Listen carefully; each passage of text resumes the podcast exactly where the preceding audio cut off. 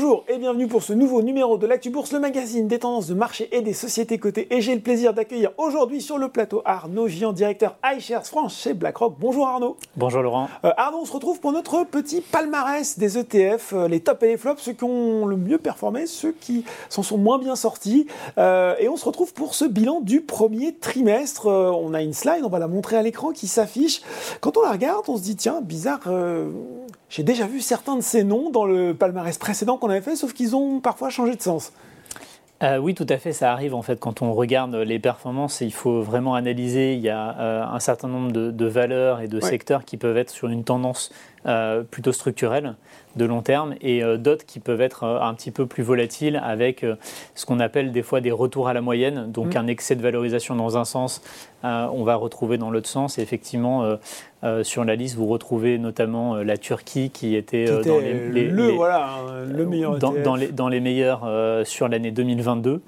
Euh, et, et inversement, vous allez retrouver des valeurs technologiques qui étaient plutôt chahutées en 2022.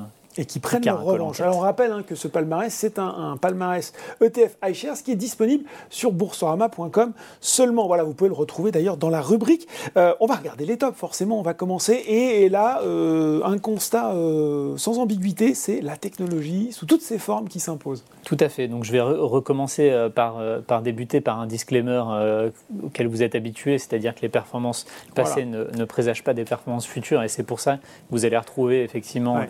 euh, les tops et des flops avec euh, certaines constantes, des fois euh, d'un côté comme de l'autre. Et effectivement, c'est les valeurs technologiques qui, euh, qui ont le, le mieux fonctionné. J'évoquais du coup 2022 avec un contexte qui était plutôt en défaveur de ce type de, de, de valeurs Mm. et donc de, de ce type d'indice.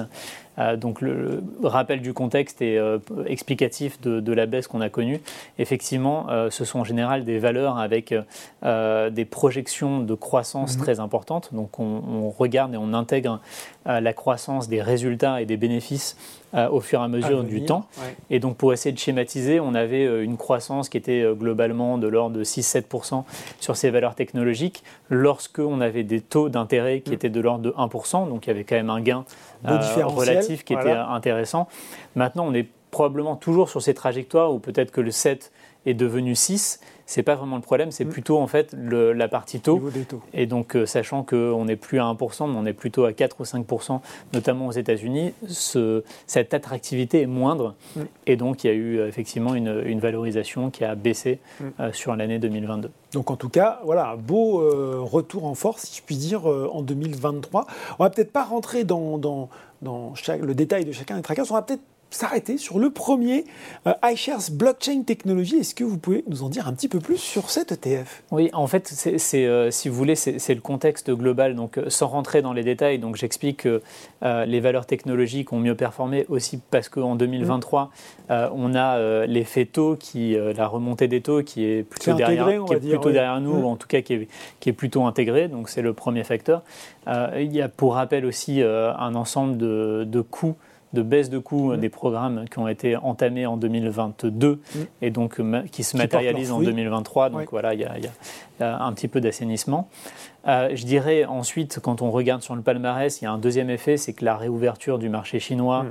euh, avec la reprise de, de certaines commandes, notamment sur le marché des puces, des semi-conducteurs, euh, qui explique aussi euh, la, la- la bonne performance du numéro 2 Mm. euh, du classement. Et enfin, ce numéro premier sur la première marche du podium, on va retrouver le, le- la blockchain. Pourquoi la blockchain? Vous vous souvenez qu'il y a trois mois, on a vu effectivement la faillite de FTX Mm. avec beaucoup de remous. Depuis, en fait, FTX, la- une qui société, était une société courtier, voilà. courtier dans les, les crypto, crypto-monnaies. crypto-monnaies. Crypto-monnaies qui aussi ont, a connu un, un rebond assez spectaculaire. Mm. Et après, on a une atmosphère qui est aussi porteur autour de euh, l'AI, ChatGPT d'autres, euh, et, et d'autres euh, améliorations technologiques Mm. qui entourent un petit peu cette galaxie de, de la blockchain. Donc voilà, numéro 1 pour cet ETF iShares Blockchain Technology UCITS ETF. Et puis si je prends, voilà, si je regarde le flop, le tout dernier, pas vraiment une surprise, euh, c'est le secteur bancaire qu'on retrouve à la peine? Alors oui et non, pas Ah. vraiment une surprise euh, parce que en fait on a un petit peu un effet de balancier quand on regarde les valeurs bancaires dans un contexte de, de remontée des taux.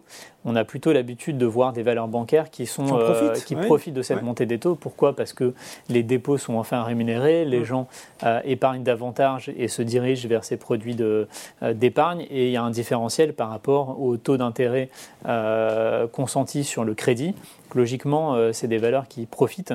Mais il y a un deuxième effet, euh, donc il faut regarder un petit peu le, net de ce deuxième effet. Mm. Deuxième effet, c'est le risque en fait de, faillite, d'avoir des crédits qui ne sont pas euh, remboursés, et donc d'avoir effectivement cet effet liquidité mm. qui vient peser. Et donc il y a un, environnement aux États-Unis particulier dans lequel on a eu la, la faillite d'une grande banque, SVB.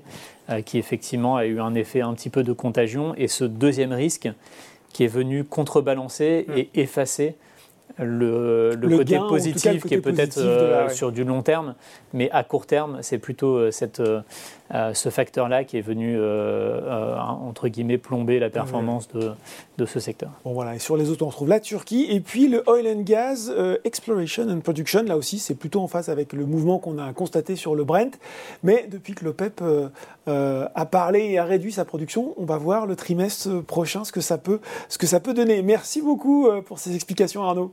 Merci Laurent.